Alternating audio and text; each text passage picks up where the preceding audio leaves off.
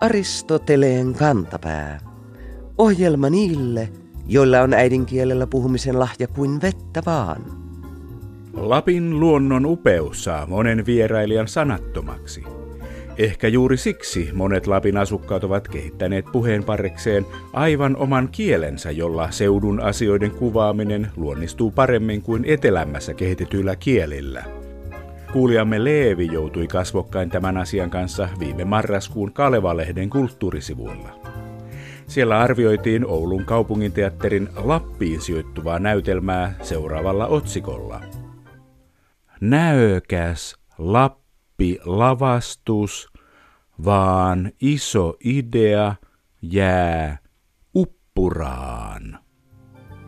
Leevi joutuu kysymään itseltään ja koko maailmalta – mitä ihmettä toimittaja on tavoitellut otsikolla?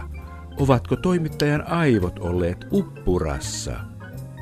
Kun kyseessä on Lappiin sijoittuva näytelmä ja pohjoisen suunnalla ilmestyvä lehti, arvostelija on käyttänyt tilaisuutta hyväkseen ja soveltaa jutussa muutenkin runsaasti Tornion jokilaaksossa puhuttavaa meän kieltä. Lopputulos on hilpeä ja vaikka osa sanoista on outoja, niiden merkityksen voi arvata – mutta tietysti helpottaa tietää, että näökäs tarkoittaa kaunista ja uppura sumua, sekavaa ja huonoa keliä. Toimittajan aivot ovat siis olleet kirjoitushetkellä aivan sekeltuukki, joten äänevät aplodit uppuralle.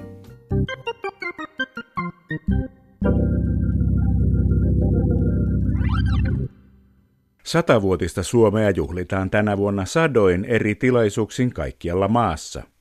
Miten suuret juhlallisuudet olivat sata vuotta sitten, silloin kun Suomesta tuli vuosien ponnistelujen jälkeen itsenäinen Suomi? Ulkoministeriön tietopalvelupäällikkö Jyrki Paloposki on kirjoittanut Suomen vuoden nolla juhlista seuraavasti – Kansallisteatterissa järjestettiin 13. tammikuuta 2018 suuri itsenäisyysjuhla, jolla kunnioitettiin Suomen itsenäistymiselle tunnustuksen antaneita maita. Näyttämöllä oli suuri Suomen vaakuna ja sen molemmin puolin Venäjän ja Ranskan värit. Sivuseiniä koristivat Ruotsin, Saksan, Norjan ja Tanskan liput. Saksalla ei ollut juhlassa edustajaa, mutta yleisön vaatimuksesta orkesteri soitti Die Wacht am Rheinin vieläpä kahdesti. Toinen juhlapuhuja, kirjailija Mailla Talvio, kohdisti sanansa suomalaisille ja vetosi kansan yhtenäisyyden puolesta. Kahden viikon kuluttua itsenäisyysjuhlasta Suomi oli kuitenkin jo sisällissodassa. Näin juhlittiin kansakunnan syntyä, josta suomalaismielinen runoilija Eino Leino oli uransa varrella kirjoittanut monia runoja ja lehtijuttuja.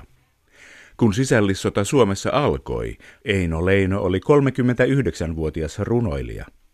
Kesällä hän juhlisi 40-vuotispäiviään ystävien kanssa ja syksyllä hän saisi valtion taiteilijaeläkkeen. Miesten elinajanodote oli tuohon aikaan hiukan yli 40 vuotta, joten Leino ei ollut enää mikään nuorukainen. Miten Leino koki Suomen itsenäistymisen? Entä kohta alkaneen sisällissodan? Miten sisällissota vaikutti Leinoon? Kainuun Eino Leino-seuran puheenjohtaja kirjailija Esko Piippo kertoo.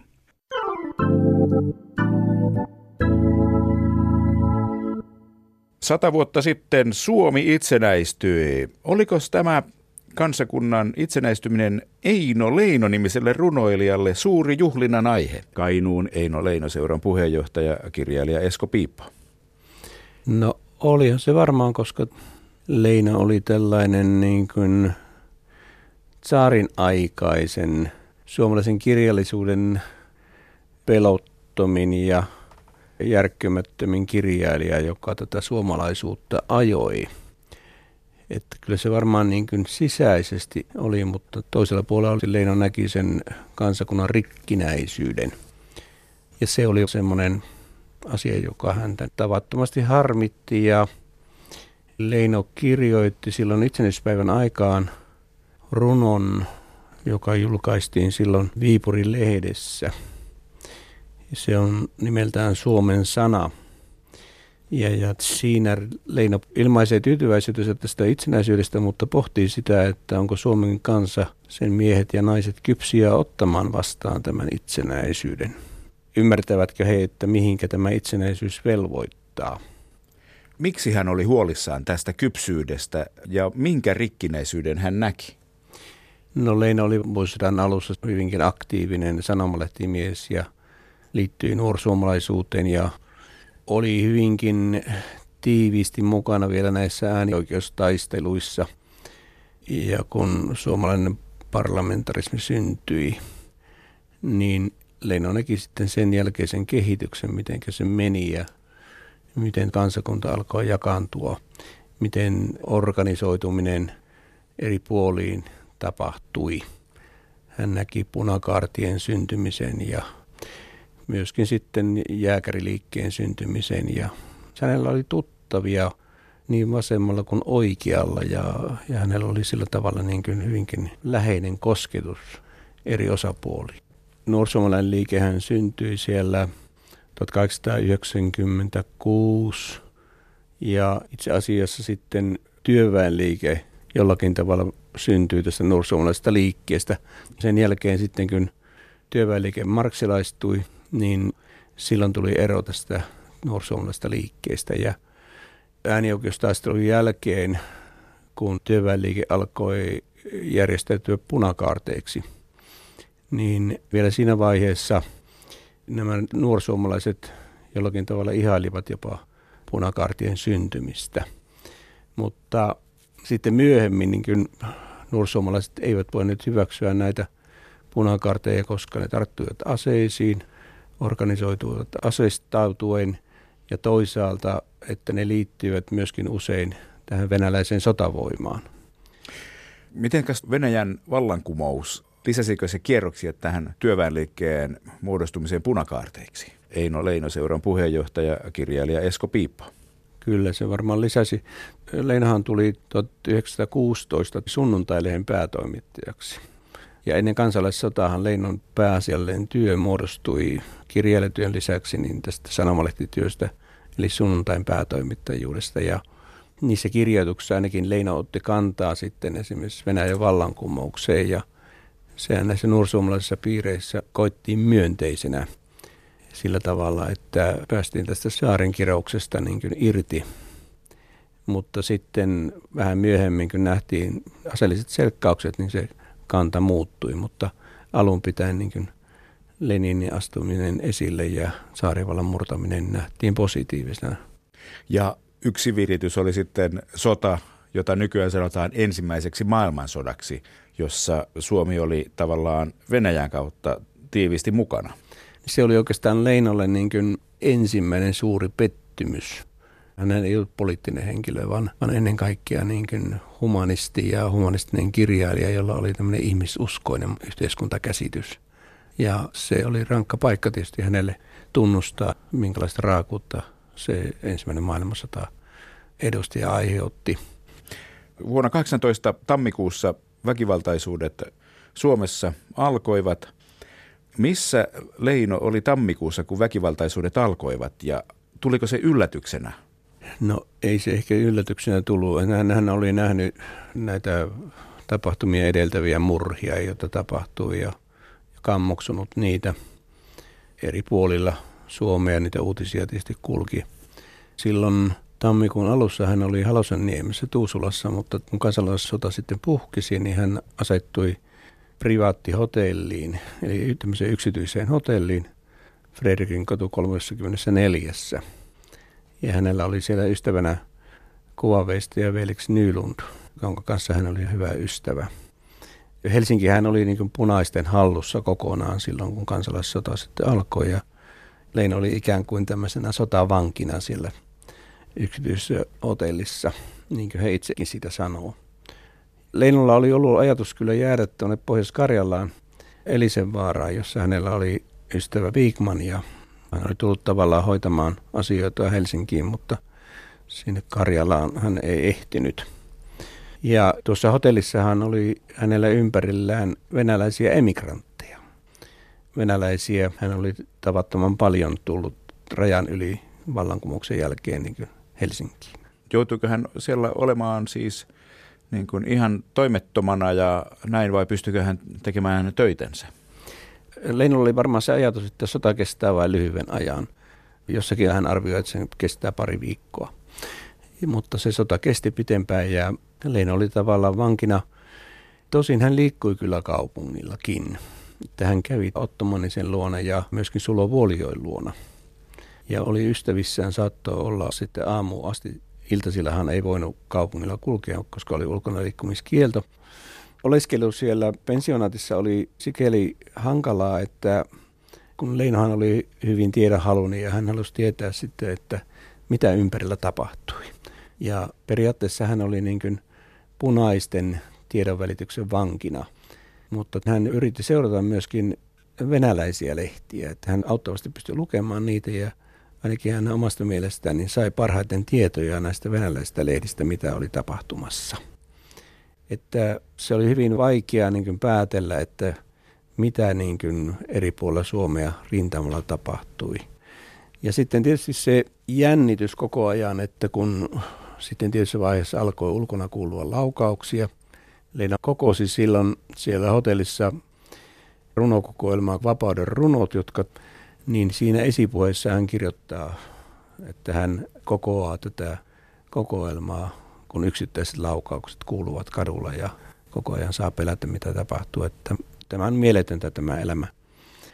Siinä Helsingin vallatuksessa on myöskin mielenkiintoista eräs kohtaus, jossa nämä kaverukset löytävät sieltä sakkilaudan ja yrittävät pelata sitten näiden eri kaveritten kanssa sakkia siellä. Ja Leinohan oli hyvä sakkimies, niin tuota, hän pelaa muita vastaan ja, ja yrittää viivyttää peliä, ettei tarvitsisi jäädä yöllä yksin, vaan voisi olla toisten kanssa.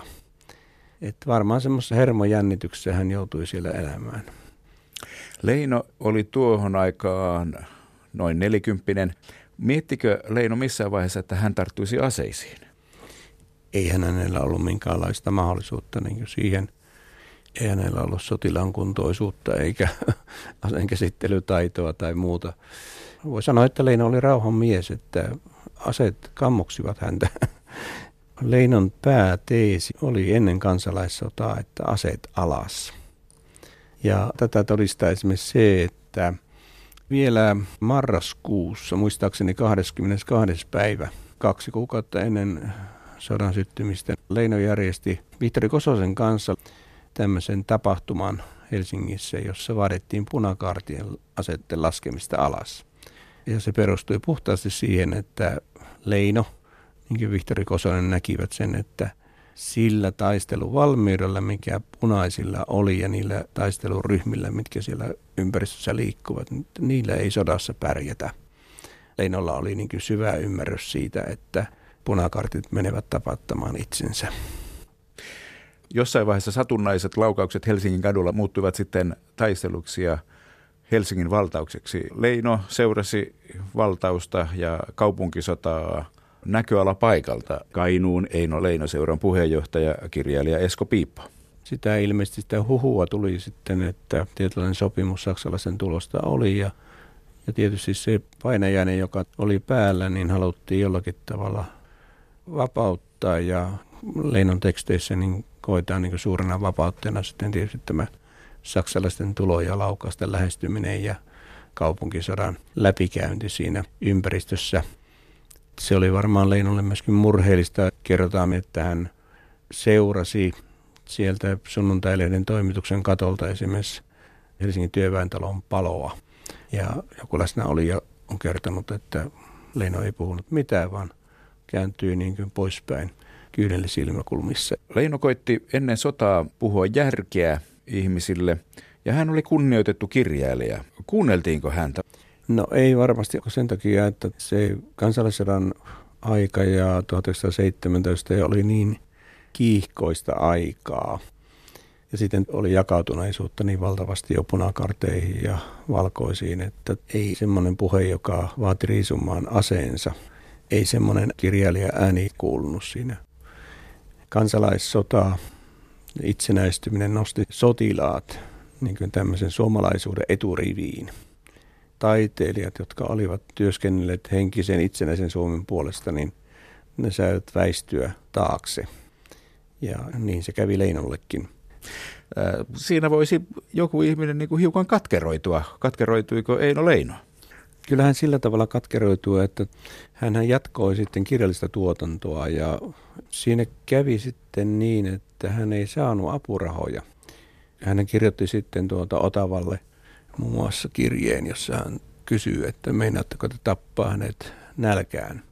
Silloin 18, 19, 20, 21 niin oli tosi vaikeaa aikaa ja Leinohan sitten alkoi myöskin sairastella. Eli silloin 18 syksyllä hän oli jo oli sairaalahoidossa. Kynä ei enää sillä tavalla luista. Kyllähän Suomen herroihin kyllästyi ja katkeroitui ja, ja alkoi kammoksua Helsinkiä myöskin. Sehän johti sitten itse asiassa siihen, että kun keväällä 1921 tauon Suits Aino oli hänellä mukana ja järjestetään Viron reissun silloin keväällä, niin Leina oli niin katkeroitunut, että hän anoi Viron kansalaisuutta sen reissun yhteydessä. Niitä pidetään usein sellaisena niitä loppuvuosia, että hän lamaantui ja kirjoitti vähemmän ja ehkä tasokin laski lähinnä alkoholismin ja heikentyneen terveyden vuoksi, mutta onko niin, että kansalaissodan tapahtumat jotenkin masensivat häntä ja ehkä muuttivat koko aikakauden niin, että Leino ei enää ollut kauhean ajankohtainen kaveri.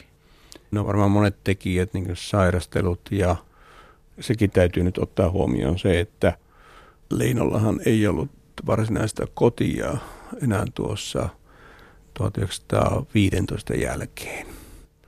Että hän oli tämmöinen koditon vaeltava runoilija, jolla oli tämmöinen paskainen kenkälaatikko, missä hän kuljetti muutamia vaatteita ja joitakin paperiliuskoja – kyllähän semmoinenkin elämäntapa niin heikensi hänen työtään.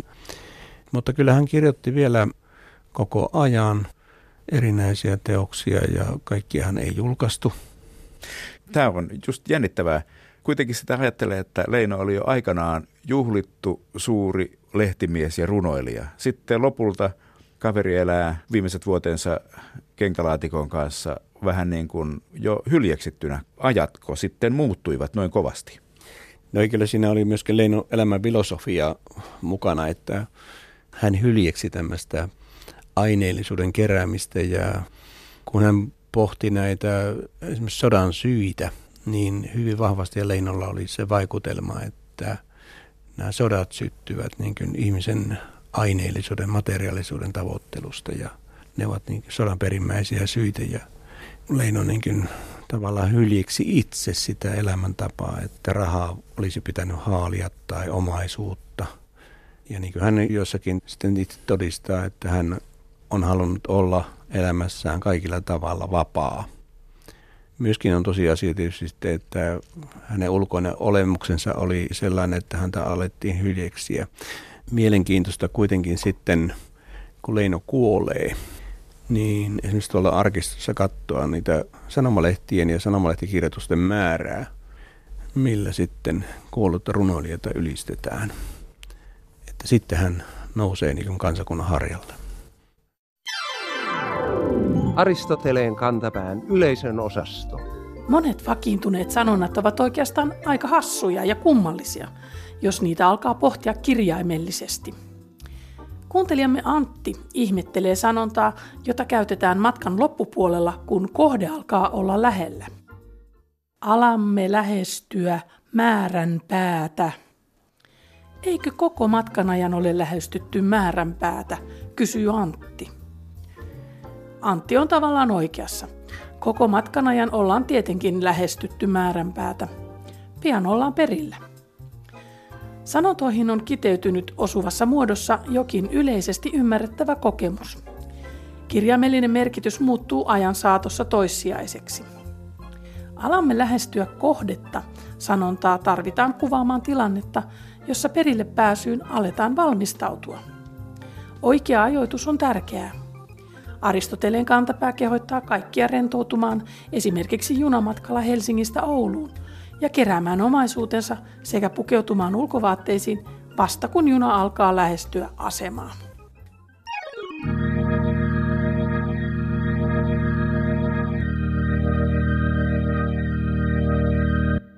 Pelastuslaitosten toiminta on tärkeää ja tarkkaa touhua. Hädän hetkellä pitää olla nopea ja tietää mitä tehdä.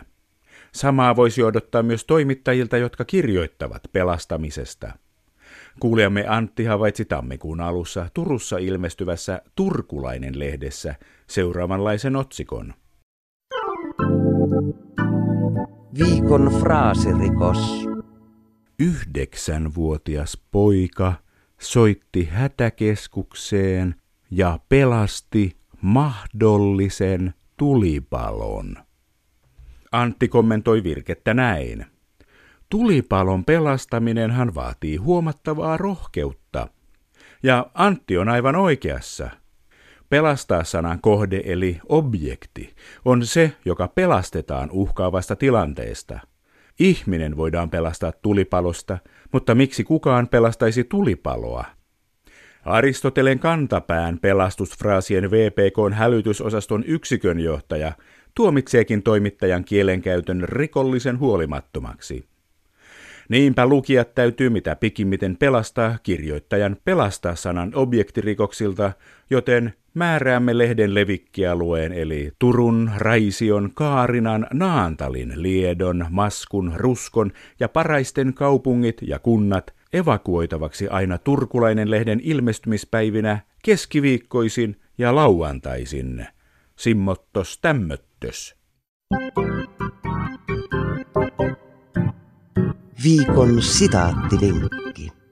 Helmikuun suojaa, puutteen tuoja, sanoo vanha kansa, mutta nyt kysytään, mitä sanoi nykyinen kansa helmikuussa. Kotuksen kielitoimiston sanakirjan toimitus onkin valinnut helmikuun sanan, joka on doodlailla. Näin sanakirjan toimitus esittelee sanaa. Kun ajatus karkailee kuunnellessasi jotain, mitä pitää muistaa, voit ottaa avuksesi doodlailun. Ehkä olet harrastanutkin sitä esimerkiksi koulun penkillä, kokouksissa tai puhelimessa, mutta et ole kiinnittänyt siihen erityistä huomiota. Tai kenties olet saanut sitä moitteita. Se voi nimittäin tuottaa sotkua. Kysymyksessä on päämäärätön piirtely, joka tuntuu tuottavan kuvia tai kuvioita kuin itsestään. Verbi doodlailla tai doodlata on lainaa englannista – Doodling merkitsee muun muassa vetelehtimistä, mutta myös ajatuksetonta piirtelyä ja töhertelyä. Substantiivi doodle voi puolestaan tarkoittaa doodlauksen avulla tuotettua piirrosta, taikka kuvaa laajemmassakin merkityksessä, kuten Googlen logopiirroksia. Sanalla on viitattu myös esimerkiksi tyhmään ihmiseen, typerykseen. Pöljän puuhailu on tietysti hölmön hommaa. Viime aikojen aivotutkimus on kuitenkin nostanut doodlailun kunniaan. Se auttaa keskittymään ja sen harrastajat muistavat kuulemansa paremmin kuin käsiään kurissa pitävät toverit. Sana äännetään joko suomalaisittain doodlailuna tai englannin mallin mukaisesti doodlailuna. Doodlailun kotoperäisenä vastineena on käytetty suttupiirustelua, mutta eivät hän tuotokset aina suttua ole. Parhaassa tapauksessa doodlailu tuottaa taidetta. Joten ei muuta kuin kynä käteen ja annetaan aivojemme duudlailla.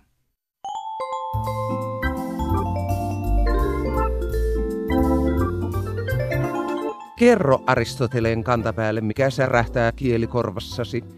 Tee se internetissä osoitteessa www.yleradio1.fi kautta Aristoteles tai lähetä postikortti PL 58 00024 Yle.